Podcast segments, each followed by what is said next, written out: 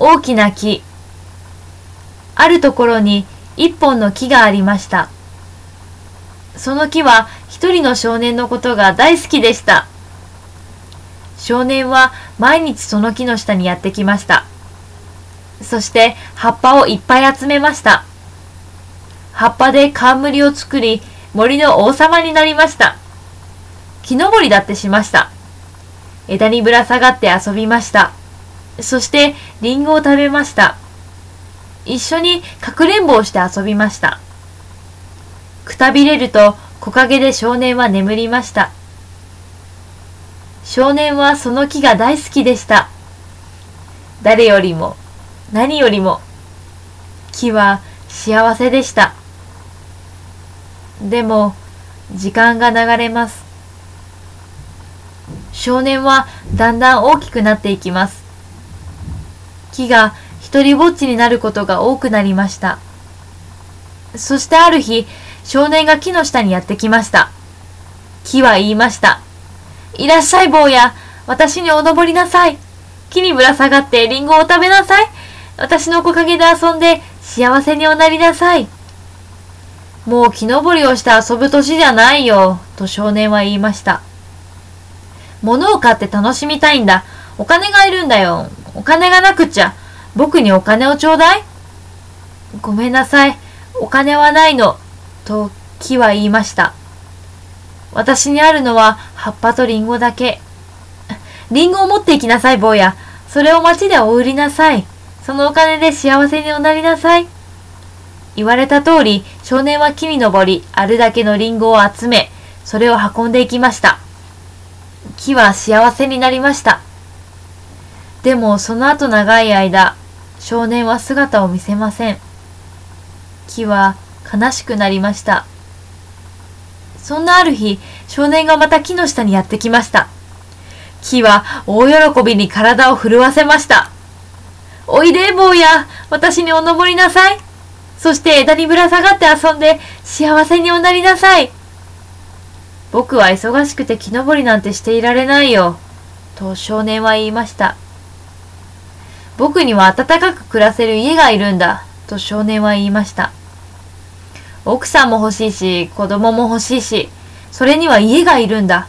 僕に家をちょうだいよ。私は家を持っていないの、と木は言いました。この森が私の家なのだから。でも、私の枝を切って、それで家を作ればいいわ。そうして幸せにおなりなさい。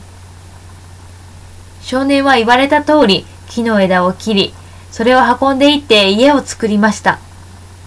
木は幸せでした。でも、その後長い間、少年は姿を見せませんでした。少年がまた戻ってきた時、木は心から幸せでした。それこそもう口が聞けないくらい。いらっしゃい坊や、と木は囁きかけました。楽しく遊びましょう。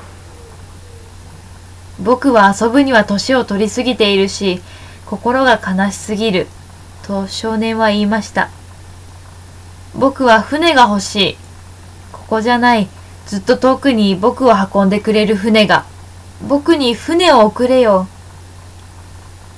私の幹を切って船を作りなさい。と木は言いました。それに乗って遠くに行って、幸せにおなりなさい。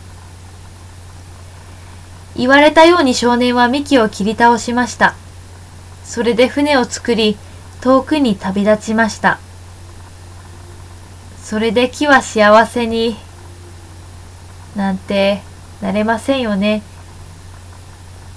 ずいぶん長い時間が流れ、少年はまた戻ってきました。ごめんなさい、坊や、と木は言いました。私にはもう何もないの。あなたにあげられるものが。リンゴはもう一つもないし、僕の歯は弱くて、リンゴなんて食べられないさ、と少年は言いました。枝だってもうないし、と木は言いました。ぶら下がって遊ぶことも、枝にぶら下がって遊ぶには僕は年を取りすぎている、と少年は言いました。幹だってないわ、と木は言いました。もう私に登ることも、木登りをするような元気はもう僕にはないよ、と少年は言いました。かわいそうに、と言って木はため息をつきました。あなたに何かをあげられるといいのだけど、でも私にはもう何も残っていない。今の私はただの古い切り株。悪いんだけれど、僕はもう特に何も必要とはしない。と少年は言いました。腰を下ろして休める静かな場所があればそれでいいんだ。ずいぶん疲れてしまった。それなら、時は言いました。そして、できるだけシャンと、まっすぐ体を伸ばしました。古い切り株なら、腰を下ろして休むにはぴったりよ。いらっしゃい坊や。私にお座りなさい。座って、ゆっくりお休みなさい。少年はそこに腰を下ろしました。それで木は幸せでした。おしまい。古い切り株なら腰を下ろして休むにはぴったりよ。いらっしゃい坊や、私にお座りなさい。そして、座ってゆっくりおやすみなさい。少年はそこに腰を下ろしました。それで木は幸せでした。おしまい。